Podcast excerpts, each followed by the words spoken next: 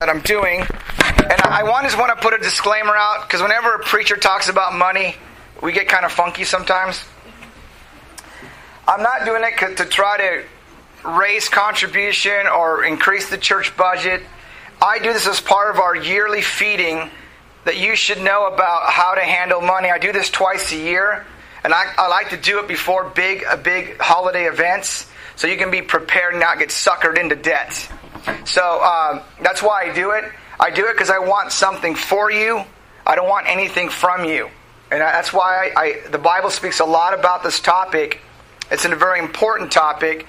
And one thing I think we struggle in the Christian world is how to handle finances the way God sees our finances. And that's kind of the mind shift there. So there's a lot of things that we can cover. Today we're just going to cover a little bit about how to really utilize what we have been given by God for His kingdom. Because when it comes to personal finances, it's very easy to get lost. We end up with more debt than we planned. We end up saving less than we planned. We end up with more bills than we thought we would have. And then we wonder where all the money goes and where all the money went. And sometimes it takes the crisis for us to go, where's all the money going? What are we doing? And last week I challenged you to spy on your money. Start tracking it. See where it goes. Because there should be no mystery when it comes to money. This is what you get, and you tell it where to go. You go here. You go there. So there should be no weird mystery like, where did all the money go? When you're in that state, you're financially lost. But God wants you not to be found. God wants you to find His way of getting out. His way of planning and maneuvering when you're lost. Sometimes some of us, we worry about money. I mean, it's a constant battle of worrying, do I have enough? Will I have enough? Will I have enough for later? And so in this context, we understand how easily it is to get financially lost, because our perspective on money and our assumptions about money are often flawed. I don't know about you, but my dad never sat me down on how to do a budget. And then when I thought I had a budget, it was like on paper on the computer for years. Like I had a budget. When someone asked, do you have a budget? I'm like, yeah, it's like 2002. It's on my computer. For years it didn't dawn on me that budget that I wrote out actually has to live in my life. I have to keep it in my pocket. I have to watch it. So at one time I was like, oh, I have a budget, so I'm financially found. No, I was lost because I had a budget, but I never bothered to look at it. I would just kind of guess, oh, man, I think we got $200 to eat out this month. I would never know. And then after time, I'm like, where's all the money going? Don't you hate when you get bills that come in not regular, they come irregularly? These bills that come like once a quarter? I hate those bills. It's like, where did you come from? What do you want from me? Because I already spent the money. It's gone. Because it came at a weird time. It came every 3 months. Then I forgot about it for 3 months. Then I get it in the mail. Well, there it is. I hate you. All right? It's that kind of thinking. One of the things that Karen and I do, we use the cash system. Well, we use little envelopes with money in it.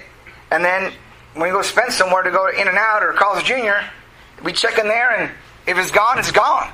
We know where our money went. It went to fast food. Hence, the big shirt. It's easy to get lost financially.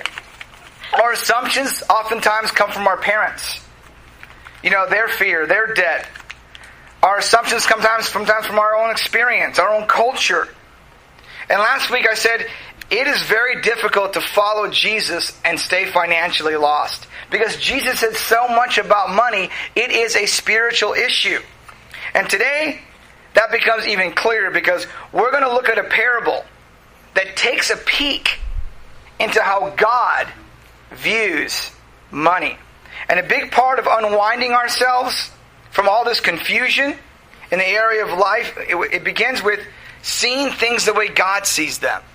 And God can unwind your confusion. And it's certainly true. Look with me in your Bibles in Luke chapter 16.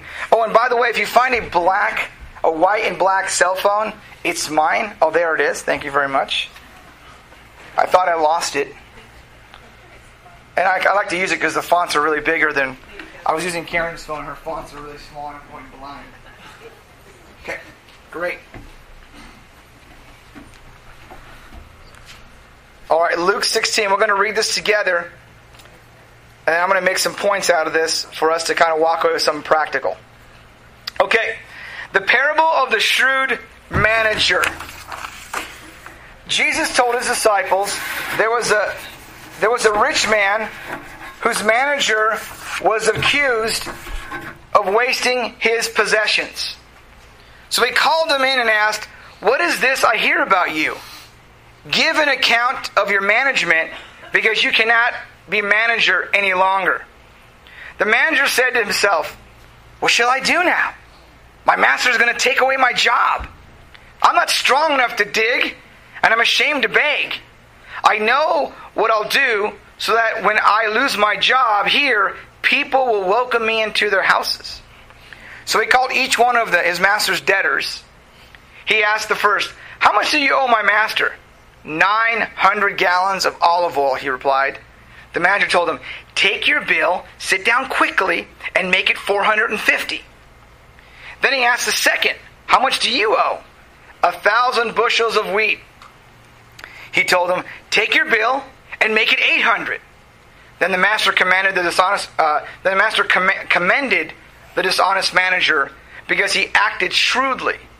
For the people of this world are more shrewd in dealing with their kind than are the people of the light. I tell you, use worldly wealth to gain friends for yourselves, so that when it is gone, you will be welcomed into eternal dwellings. Whoever can be trusted with very little can also be trusted with much. And whoever is dishonest with very little will also be dishonest with much. So if you've not been trustworthy in handling worldly wealth, who will trust you with true riches?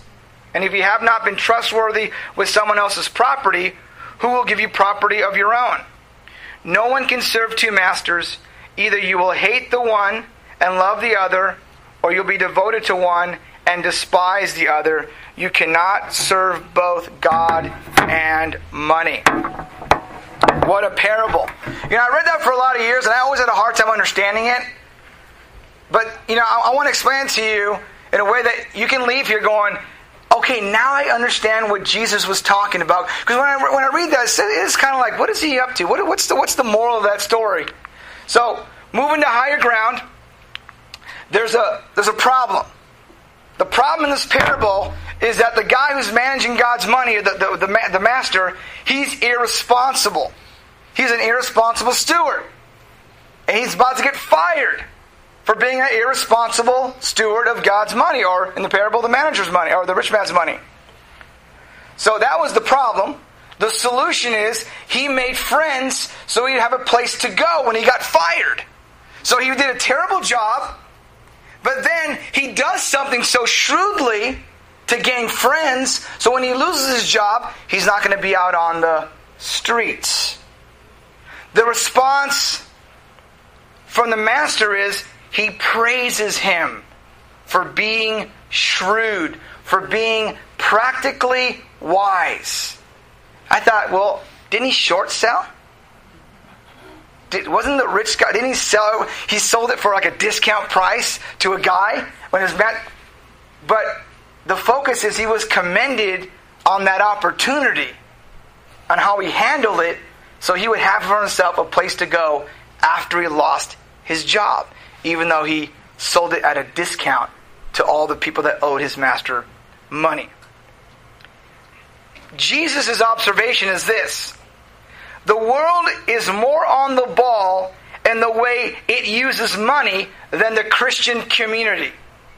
Why is that? Because the world thinks ahead. Christians are usually the slower ones. If it's not preached about, they don't even think about it. It's not taught from this pulpit. They don't really think about it. And Jesus is saying, people out there, they do some really wise things with it. Smart things. They know more about it than we do. So this man realized that he had a little bit of time to take advantage of a passing opportunity that would positively impact his future. In this case, he sold those things for a discount. And guess what? He made some friends. And Jesus goes, that's the punchline. What are you doing? He's commending that. Now, Jesus draws three lessons from this parable, and we're going to go over them. The first lesson is this.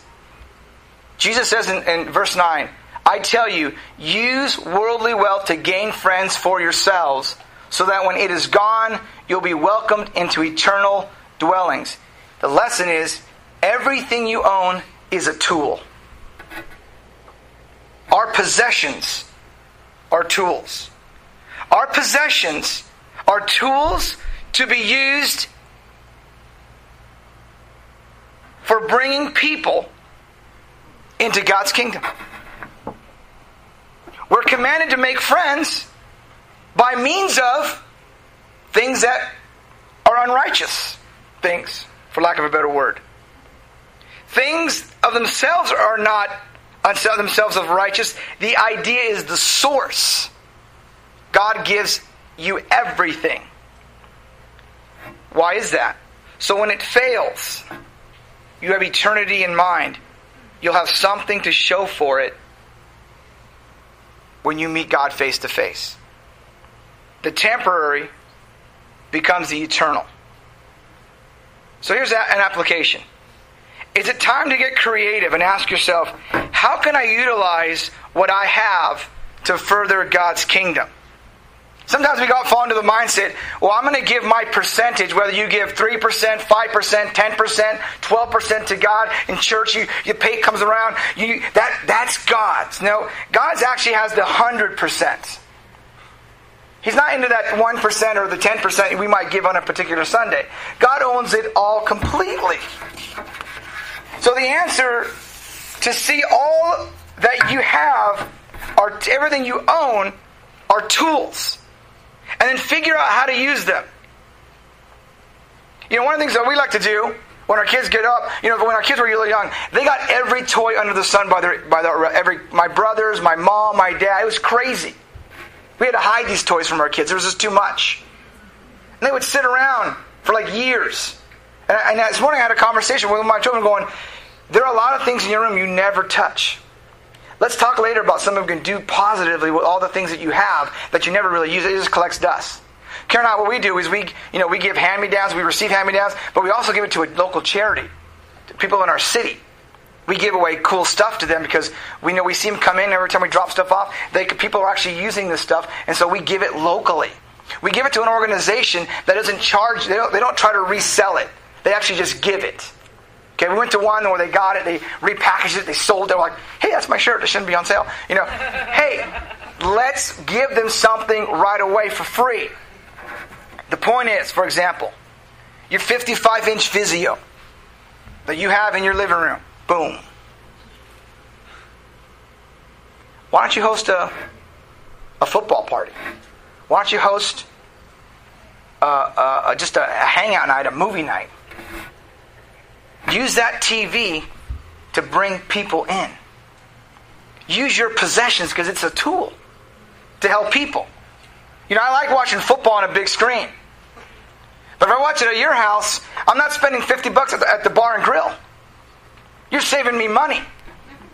And now you're my friend, and I like you. And you even give me chips and salsa, and I didn't even bring anything. I like you a lot. We're making friends even though we have something nice. You see his point here? It's a tool.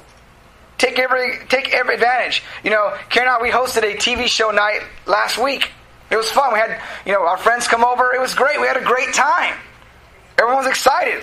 But they brought stuff, so it was even more exciting. How about you take that big unrighteous house you have and have a Bible study night? Invite people over. Right? It's not going to heaven. It's not eternal, but what if you use it for eternal things? What if you take that unfinished garage or that new garage you have, the man cave you got, and have some of the guys over in your man cave? Have a man's night. Do something spiritual. Do something fun with them. You're taking what you own because it's a tool and you're using it to help other people.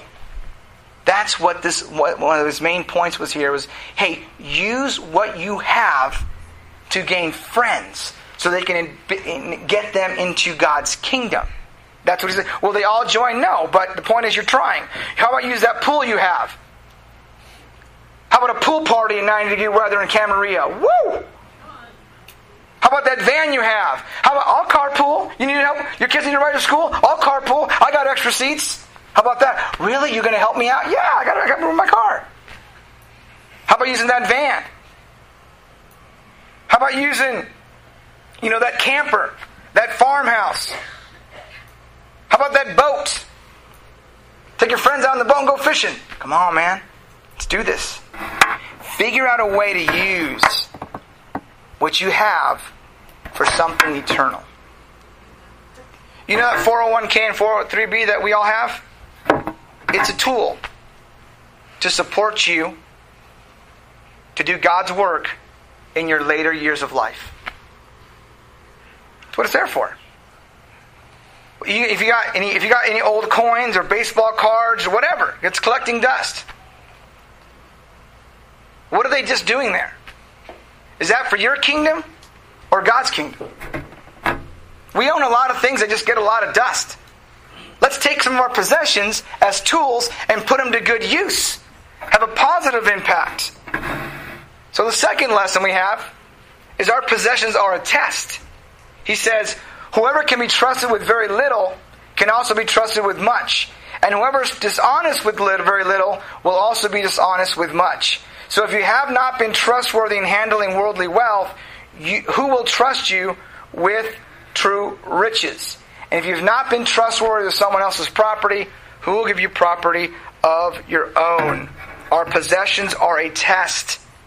We're informed that our life is one big audition in God's kingdom.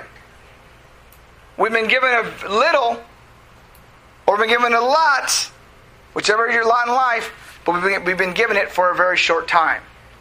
You don't have it very long. And so the little we possess is not yours. The little we possess is actually God's. And that's a very important point to make in your heart, because so many things that we collect, we automatically think and have a deep-hearted desire that it's mine. And it's really God's. How do we know this? Because you can't take it anywhere. It's not eternal. It's temporary. And this test determines whether you can be trusted later with much riches, with genuine riches, and even your own riches. Because faithfulness in this test is how effectively you invest what you have into the kingdom of God and other people for God's sake. That's the test. Is it all just for you? Or is it for God and His kingdom? Now, I really appreciate disciples who use their homes to have people over. They have a baptism at their house. Use their pool. I mean, it's amazing. It's awesome. When we get there, we're at a nice home. See the pool. Everything's being utilized. Someone's getting baptized. It's great. We've all been there to these situations where it's exciting. It's being used to further God's kingdom.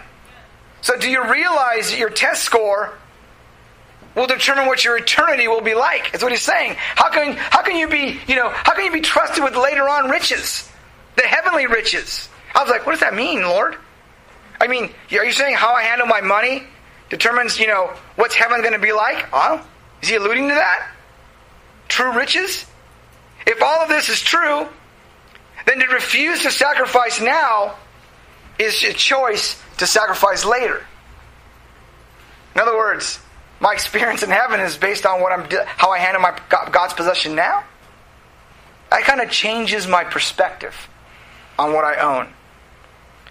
The third lesson is the use of our possessions is evidence of whose we are. In other words, a brand. In other words, a trademark. It's a device that communicates ownership. A symbol identifying the manufacturer, distributor of a product. This issue here in this parable is all about lordship. If your mindset is that what I have in my wallet, in my bank account, is absolutely mine, then you're living for the temporary. If your attitude is everything I have is God's, then you're living for the eternal. Possessions test your ultimate loyalty. They do. If you're loyal to God, you'll use them for His kingdom. Because I know some people sometimes that come across like you have kids come to their house, they're like, "Don't touch anything." Like with their kids, they're going to touch everything. And it's kind of like, and I find myself going, "Hey kids, don't touch that." It stressed me out. I was stressed out because my kids are going to knock stuff over. Or when I ask disciples to help me move, it's standard operations. They're going to break something. When you ask Christians to help you move, bless their hearts, it's free. But my understanding is something's going to break. Something I like's going to break. That's standard, right? But if it was mine, they broke my TV. They broke my new entertainment center, which someone did. Tore the door off. I'm like, how'd you do that? It was bolted on there. But it was God's.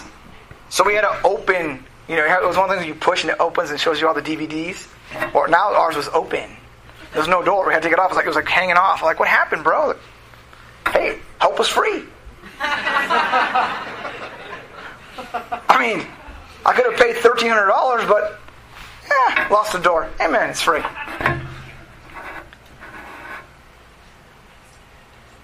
If this is true... whose we are. No one can serve two masters. Either you hate one or love the other, or you'll be devoted to one and despise the other. You can't serve both. If this is true, that's why I don't flinch when I ask people, when I challenge people. It's not a thus says the Lord law. People give 3, 8, 5. I start out, hey, make it your goal to give 10. That's where I start off. Can you do that? Can you get there? Is it, it's a command of the Bible? No, the Bible says you can give it proportionally. Give from your heart. But to me, it's also a test. That's what he's saying here. If you're loyal to your own pursuit of pleasure and power, you'll pursue your kingdom for your sake. But since possessions are the way to pleasure and power in life, what happens is that you end up serving your stuff. It controls you. If this is true, if what he's saying is true, God and possessions are mutually exclusive. Ultimately, you'll be forced to say yes to one and no to the other. That's what he's saying. Eternity or temporary? People or things? I like people. I like to do things with people. Because their soul is eternal. The stuff we own is not. Everything new gets uglier as the year progresses. Everything you own, all that nice, shiny, it's going to get old and ugly in 5 years. That's what happens to it because it's not eternal. It wasn't designed to be eternal. It was a design to look good for 30 days so you'll buy it. That's what it's for. They designed it just for 60 days. It's going to go awesome for 2 months, and then it's just going to go. It starts to get a scratch. It gets a smudge. Then you have kids over. Then there's a crack. That's what happens. If you use God's possessions for your own benefit, you ignore people whose eternity you actually affect. That's what happens when we start thinking that everything we have is ours. And just let me tell you, God's not against having stuff. He says, be a wise steward of it. Don't go into debt for it. If you have it, use it to advance His kingdom. If you got nice things, use it to bring people into your home, into your house. Win them over. Win people over. That's what he's trying to say. Don't just hoard it for yourself because that's temporary thinking. Think eternally. This is why the 10% challenge to me is very important. And I'm not saying give 10% up. I just want you to think about this stuff. I want you to go home and think. I don't want any of you to go, no. Don't be impulsive. I want you to let this marinate in your brain. And then it starts leaking down into your heart. Okay? Because 10% forces you to adjust your lifestyle. That's what it does. And then you'll know whose kingdom takes precedence in your life. That's how you know. That was a test that I had. I look at myself going, is God truly first? Adjusting your lifestyle, it takes a decision to do that. It doesn't come naturally. It just takes a decision.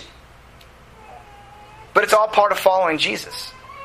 And those are three simple lessons we get from a parable.